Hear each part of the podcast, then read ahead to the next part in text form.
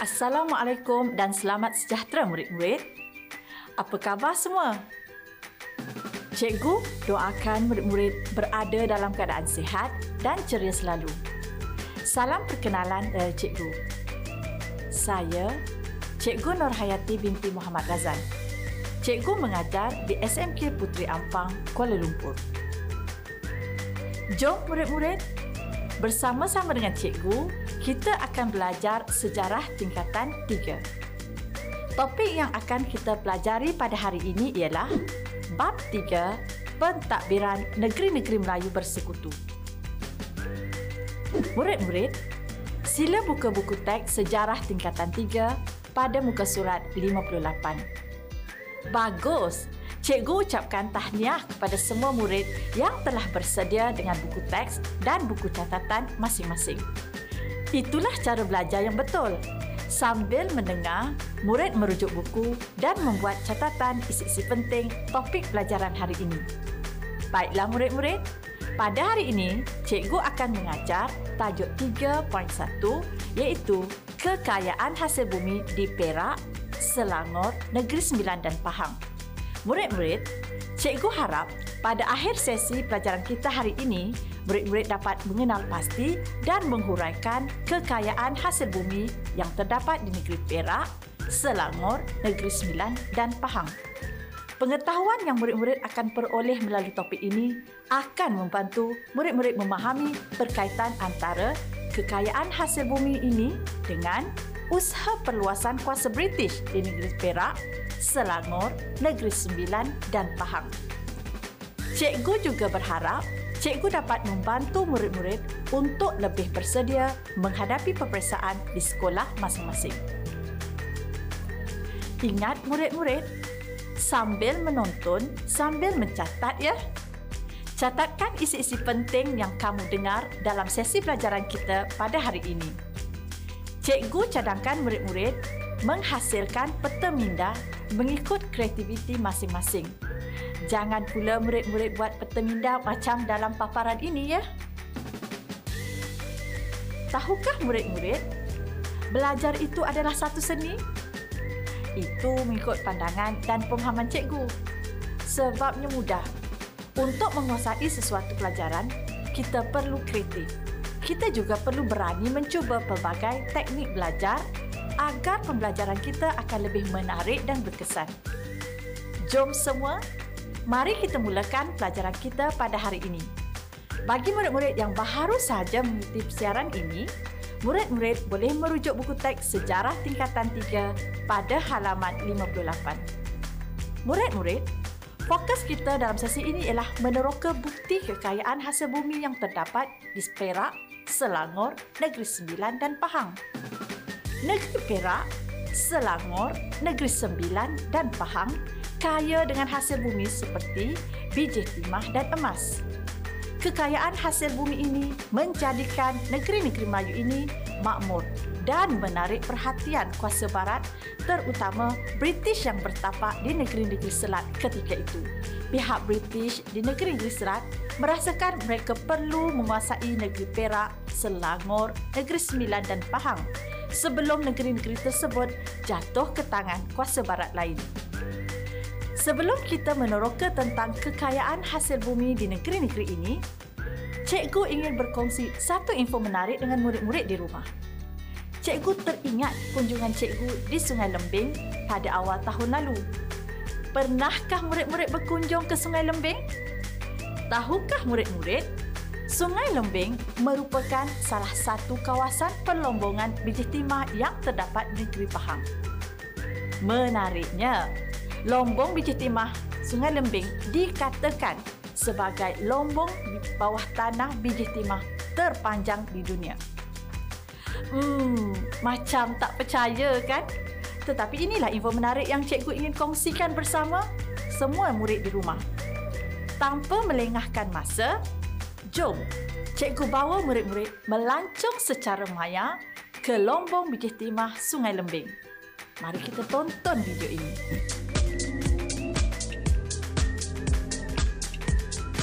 Terowong bawah tanah Sungai Lembing yang terletak di Sungai Lembing, Pahang merupakan lombong biji timah yang terbesar, terpanjang serta terdalam di dunia. Uh, lombong terowong Sungai Lembing ini dibuka uh, dibuka pada 1 tahun 2013. 2013 Startlah sekarang maknanya satu tahun tiga bulan macam itulah. Lombong ini adalah keadaan asal yang sengaja dikekalkan keasliannya supaya setiap pengunjung berpeluang mengimbau kenangan lama dalam suasana yang sama apabila berada di dalam terowong ini. Ha, bagaimana? Menarik video tadi? Jika berkesempatan, murid-murid bolehlah mengajak ibu bapa merasai sendiri pengalaman menyusuri laluan lombong biji timah bawah tanah di Sungai Lembing. Kembali kita kepada topik hari ini berkaitan kekayaan hasil bumi di negeri Perak, Selangor, Negeri Sembilan dan Pahang. Negeri-negeri ini kaya dengan biji timah dan emas hingga menjadikan negeri-negeri ini makmur. Kekayaan dan kemakmuran inilah yang menarik minat kuasa Aceh, Belanda dan British untuk menguasai negeri-negeri tersebut. Tahukah murid-murid bagaimana aktiviti perlombongan biji timah ini dijalankan? Biji timah mula dieksploitasi dengan giat di negara kita. Baiklah murid-murid. Bagi menjawab persoalan ini, cikgu ingin menarik perhatian murid-murid pada paparan berikut. Perhatikan carta garis masa perkembangan perlombongan biji timah di negeri-negeri Melayu. Kegiatan perlombongan biji timah di negeri-negeri Melayu ini telah bermula seawal abad ke-15 pengeluaran jetimah dijalankan secara kecil-kecilan sehingga pertengahan abad ke-19. Perkembangan perlombongan biji timah melalui beberapa fasa yang melibatkan pelombong-pelombong Cina menjadikan negeri Perak, Selangor dan negeri Sembilan muncul sebagai pengeluar biji timah utama dunia pada abad ke-19. Jom murid-murid kita meneroka perkembangan perlombongan biji timah secara lebih terperinci. Pada paparan sebelum ini, cikgu telah menjelaskan kepada murid-murid bahawa pada abad ke-15, perlombongan biji timah dijalankan secara sara diri oleh masyarakat Melayu. Mereka melombong biji timah dengan menggunakan kaedah tradisional iaitu mendulang dan melampan. Kaedah mendulang biasanya dijalankan di sungai yang mempunyai biji timah. Tanah yang mengandungi biji timah akan diayak menggunakan dulang bagi mengasingkan biji timah dari bahan-bahan lain yang tidak diperlukan. Biji timah akan tertinggal di dalam dulang selepas diayak. Aktiviti perlombongan biji timah pada abad ke-15 ini akan diawasi oleh pembesar-pembesar Melayu kawasan perlombongan biji timah dimiliki oleh pembesar Melayu sebagai kawasan pegangan. Kawasan pegangan ini diperoleh melalui surat tauliah sultan. Orang Melayu menggunakan biji timah bagi kegunaan tempatan dan diperdagangkan.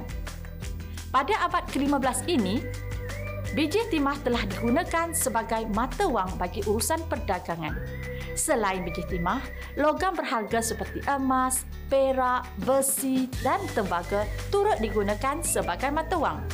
Antara logam-logam ini, emas dan perak merupakan logam paling popular dan digunakan secara meluas di seluruh dunia.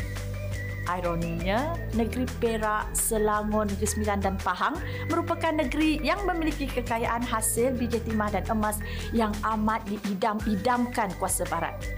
Pada abad ke-15, perdagangan biji timah dijalankan di bawah pengawasan pembesar Melayu sebagai pemilik lombong.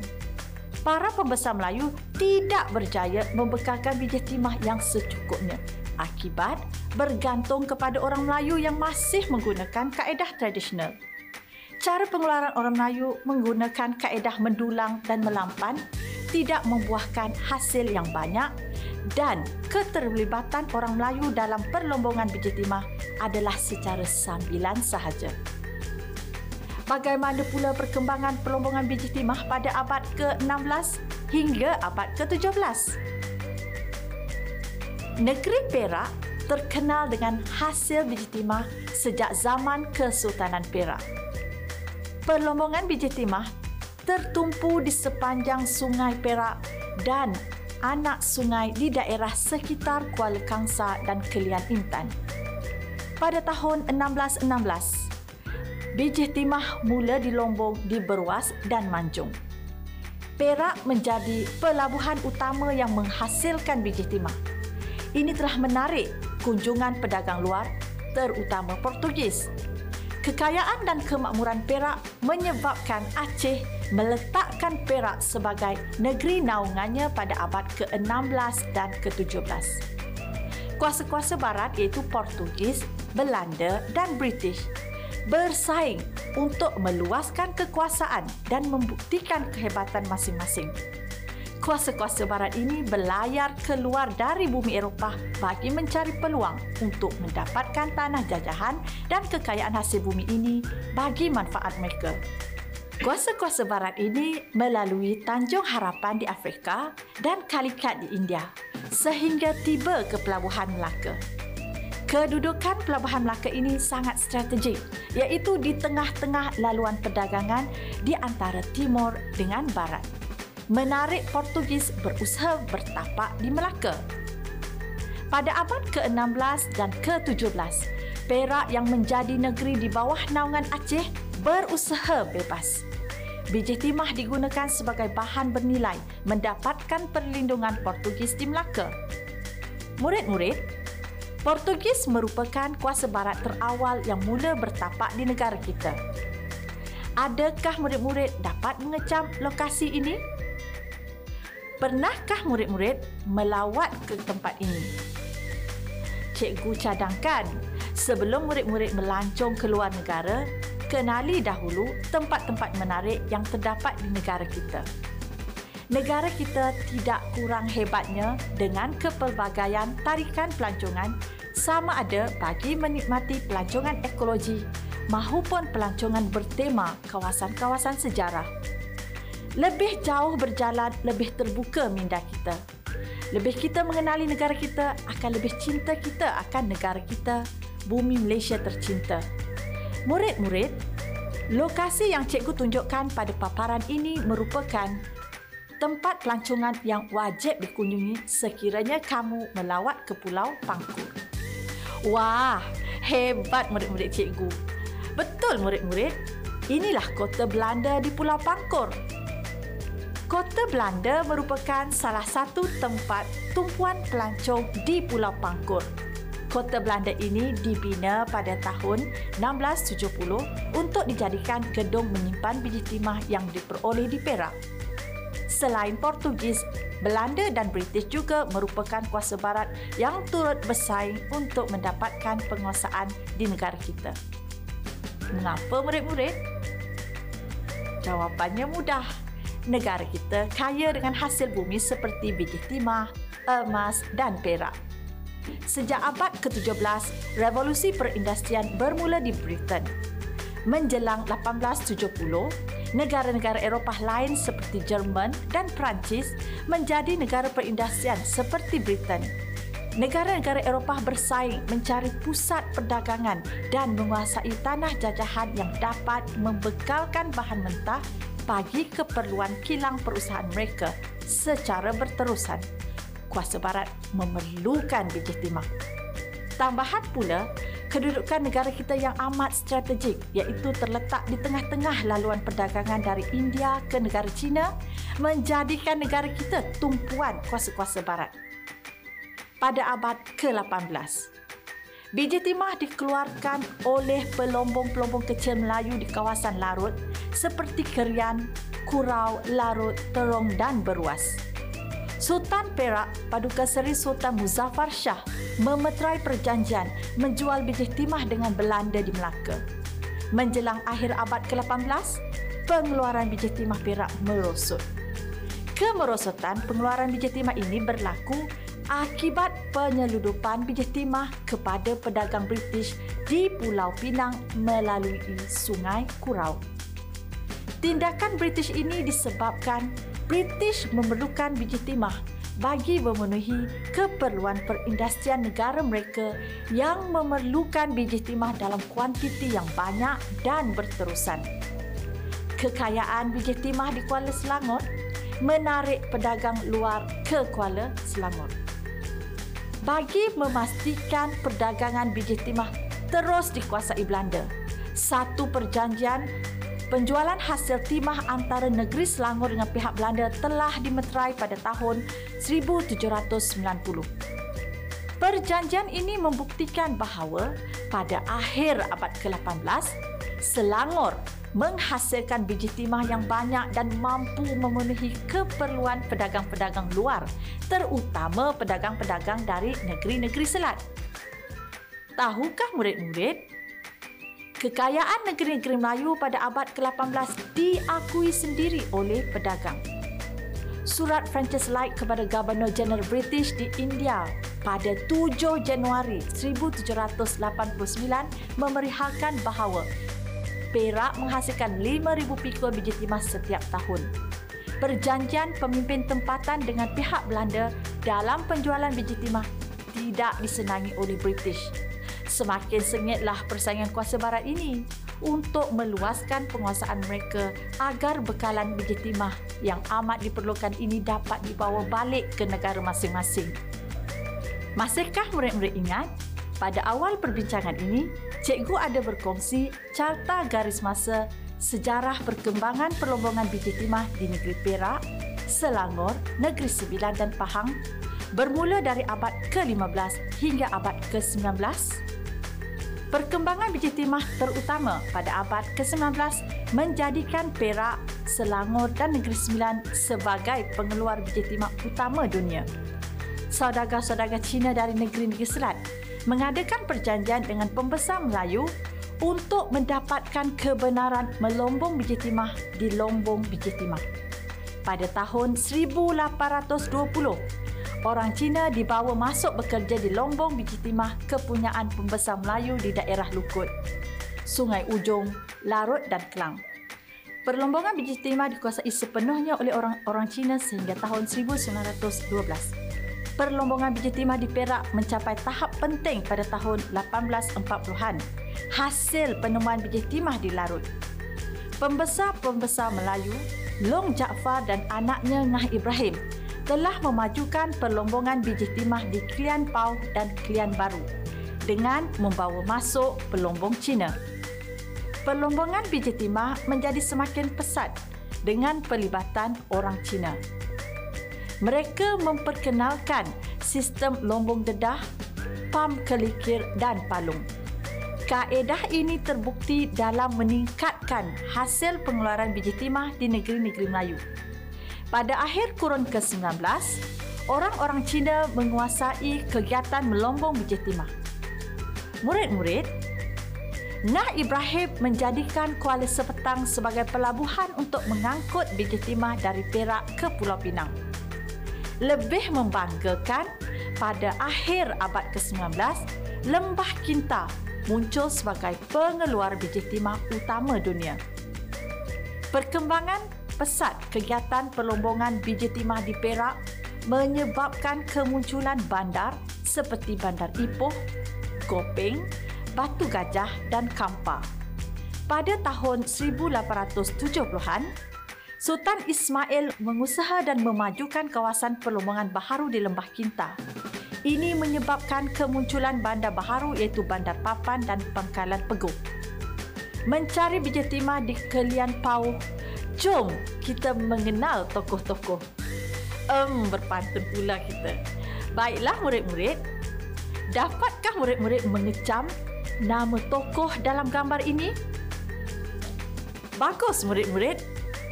Tahniah kerana kamu berjaya menjawab soalan. Tepat sekali jawapan kamu. Foto pertama merupakan gambar pembesar Melayu di Perak iaitu Toh Paduka Setia Long Jaafar Long Abdul Latif. Long Jaafar, orang besar jajahan dengan gelaran orang kaya menteri, dianugerahkan wilayah Larut oleh Sultan Perak. Beliau telah membawa masuk para pelombong Cina untuk bekerja di lombong biji timah di Larut.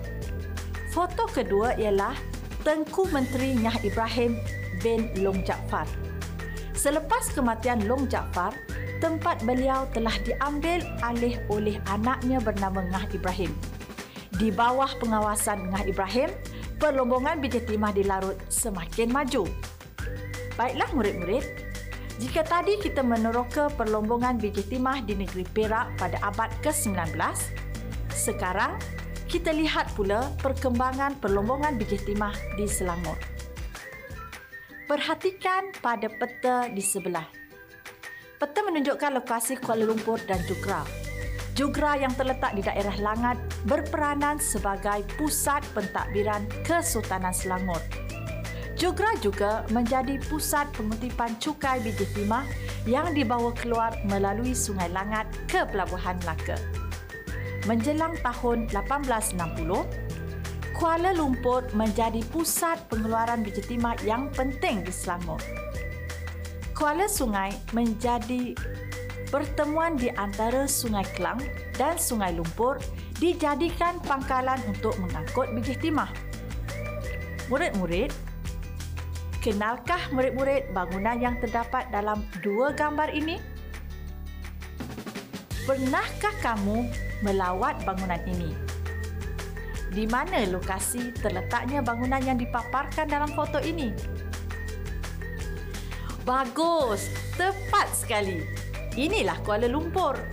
Gambar menunjukkan keadaan Kuala Lumpur dalam dua fasa masa berbeza daripada sebuah bandar pelombongan berkembang menjadi bandar pentadbiran dan kini Kuala Lumpur dikenali kerana bangunan pencakar langit yang gah berdiri Bangunan tersebut ialah Menara Berkembar Petronas. Tahukah anda nama Kuala Lumpur diambil sempena nama Sungai Lumpur? Namun begitu nama sungai tersebut ditukar kepada Sungai Gombak pada tahun 1875. Tahukah murid-murid, tokoh yang terlibat dalam pembangunan Kuala Lumpur ialah Raja Abdullah bin Raja Jaafar? Emas tetaplah emas, kuningan tetaplah kuningan emas cua dipandang orang. Nilai emas tidak luput di masa. Malah emas pada masa kini semakin meningkat dan terus meningkat. Emas logam yang amat bernilai. Logam istimewa ini menjadi perhiasan golongan wanita. Selain perhiasan diri, emas juga pernah digunakan secara meluas sebagai mata wang dalam urusan perdagangan. Malah bunga emas juga pernah digunakan oleh negeri-negeri Melayu sebagai tukaran bagi mendapatkan perlindungan kuasa-kuasa yang lebih hebat. Bunga emas ini merupakan pokok yang diperbuat daripada emas. Bunga emas dihantar ke negeri-negeri Melayu Utara ke Siam setiap tiga tahun sebagai tanda persahabatan. Itulah antara kepentingan emas. Murid-murid, Sebagai rakyat Malaysia, kita perlu memupuk rasa syukur. Syukur kerana bumi kita kaya dengan pelbagai hasil bumi. Malah sejak dari zaman berzaman, hasil biji timah, emas menjadi sumber kekayaan negara kita. Murid-murid, bagaimana perlombongan emas di negeri-negeri Melayu pada masa dahulu? Jom kita selidik. Bagaimana pula kekayaan hasil emas di Pahang bermula abad ke-16 hingga abad ke-19? Murid-murid, perlombongan emas di negeri-negeri Melayu bertumpu di kawasan jalur emas yang sebahagian besarnya terdiri daripada negeri Pahang. Jalur emas Pahang meliputi kawasan perlombongan yang terdapat di laut berkeluasan 14,000 kaki persegi. Mengikut rekod negara China, emas telah menjadi ekspor utama Pahang sejak abad ke-13. Murid-murid, perhatikan paparan ini. Paparan menunjukkan perkembangan perlombongan emas di Pahang dari abad ke-16 hingga abad ke-19. Pada abad ke-16 dan ke-17, kegiatan perlombongan emas di negeri Pahang dijalankan oleh orang Melayu, orang asli dan orang Minangkabau. Mereka menggunakan kaedah melombong emas secara tradisional, iaitu menggunakan kaedah mendulang dan melampan. Mengikut rekod Portugis pula, pada abad ke-16, emas dihasilkan di negeri Pahang diperdagangkan di Melaka. Pada abad ke-18, kekayaan emas yang terdapat di negeri Pahang ini telah menarik kedatangan pelombong-pelombong Cina dari negeri Kelantan, Perak dan negeri Sembilan. Perkembangan perlombongan emas pada abad ke-19 mencapai tahap penting. Pada abad inilah, pelombong Eropah turut terlibat dalam kegiatan melombong emas di Pahang. Pemerintahan Pahang pada waktu itu ialah Sultan Ahmad Muazzam Shah yang mendiami tahta Pahang dari tahun 1863 hingga 1914. Sultan Ahmad memberikan konsesi kepada syarikat-syarikat Eropah untuk mengusaha dan memajukan perlombongan di negeri Pahang. Murid-murid, peta yang cikgu paparkan ini menunjukkan kawasan perlombongan emas yang diusahakan pada abad ke-19. Perlombongan emas telah dilakukan di Hulu Pahang iaitu di sekitar Sungai Tembeling, Sungai Jelai dan Sungai Semantan. Lokasi penting perlombangan emas di Pahang ialah Raub, Tui, Tersang, Selinsing, Penjom, Kecau dan Huludong.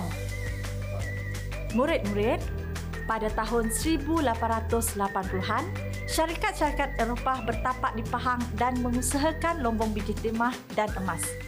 Perhatikan paparan ini. Kawasan bertanda bulat merupakan kawasan lombong emas yang diusahakan pelombong Eropah. Anak panah pula menunjukkan kawasan lombong biji timah diusahakan syarikat-syarikat Eropah ini. Antara syarikat Eropah yang diberikan kebenaran untuk menjalankan perlombongan oleh Sultan Pahang ialah Syarikat Pahang Corporation Limited Syarikat ini mengusahakan kawasan perlombongan di kawasan Sungai Lembing. Malay Peninsula Pahang Prospecting Companies di Selising. Penom and Sungai Dua Semantan Companies di Penjom. Murid-murid, di manakah letaknya daerah Raub? Daerah Raub terletak di sebelah barat negeri Pahang. Keluasannya ialah 2,271 km persegi iaitu 6.34% dari keluasan negeri Pahang. Jarak Raub dengan Kuala Lumpur ialah 130 km dan hanya mengambil masa satu jam setengah untuk sampai ke pekan kecil ini melalui lebuh raya Kuala Lumpur, Karab. Bagaimana nama Raub diperoleh? Perkataan raup dalam bahasa Melayu bermaksud genggam. Mengikut sejarah, pusat pelombongan ini dinamakan raup selepas pelombong-pelombong menjumpai seraup emas pada setiap dulang pasir. Hal ini dinyatakan oleh J.A. Richardson dalam bukunya bertajuk The Geology and Mineral Resources of the Neighborhood of Raup Pahang. Menurutnya, people found that for every dulang of sand, there was a handful of gold. Pada paparan sebelum ini, cikgu ada berkongsi tentang cara Sultan Ahmad Muazzam Shah iaitu Sultan Pahang memberi konsesi kepada orang Eropah untuk memajukan kegiatan perlombongan di Pahang. Murid-murid, tahukah maksud konsesi?